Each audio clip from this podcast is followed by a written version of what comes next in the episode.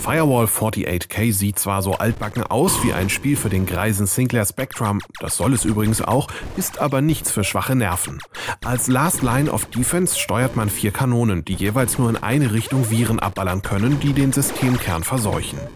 Aber bloß nicht die weißen Datenpakete abschießen, denn erst wenn zehn davon heil durch die Firewall kommen, ist eine Angriffswelle vorbei. Danach geht's ohne Pause weiter.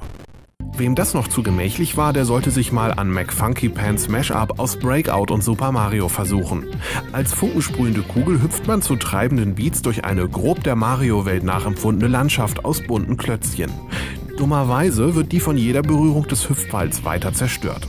Wer also zu lange an einer Stelle bleibt, fällt unweigerlich runter. Darum heißt die Devise, wer bremst, verliert. Bremsen kann man bei Knight Rider Turbo erst gar nicht. Wie eine besenkte Sau rast man über einen stockfinsteren Highway. Natürlich cool mit Ellbogen aus dem Fenster. Das erinnert an das uralte Atari-Spiel Knight Driver, hat aber deutlich mehr Speed. Damit das Spiel nicht so leicht wird, muss man das Lenkrad mit einer mausgesteuerten Hand bedienen und aufpassen, dass man es nicht aus Versehen abreißt. Oder irgendein anderes Bedieninstrument. Oder gar den Duftbaum.